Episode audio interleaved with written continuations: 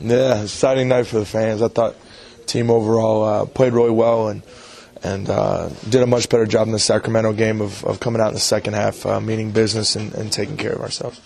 How much did it help in that first half? You guys at one point were shooting 76% from the field.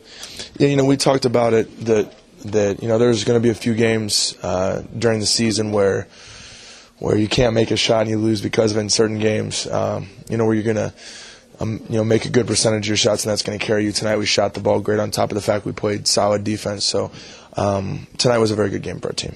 David, fans and writers, we look at Steph and go, "Wow, here he goes again." Do you, as a player, as a teammate, ever stop being surprised by what you get from him? Nah, I mean he, uh, I mean we're we have confidence he can he can have nights like that, but it's still uh, unbelievable to be out there when he gets in a groove like that, and just the the level of difficulty and a lot of the shots he's hitting is unbelievable. So uh, he's having uh, a great season, and uh, happy to have him as our point guard.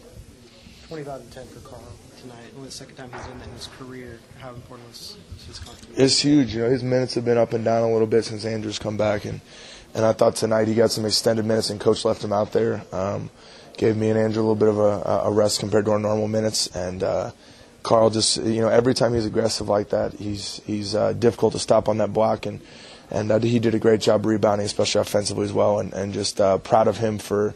You know, you know, keeping his head up uh, when, when his minutes have been up and down a little bit, and continuing to fight through, and that's what makes him such a great player.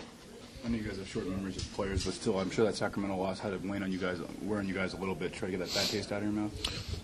Well, yeah, I mean, you know, it's it, every game's really important now. It just really was frustrating that we let that one slip away the other night, and so we, you know, all we can do is come back tonight ready to play and and uh, and to take care of business, and we did that. And so I'm proud of our guys, and and we uh, held serve here in the uh, in the race when the other teams won tonight.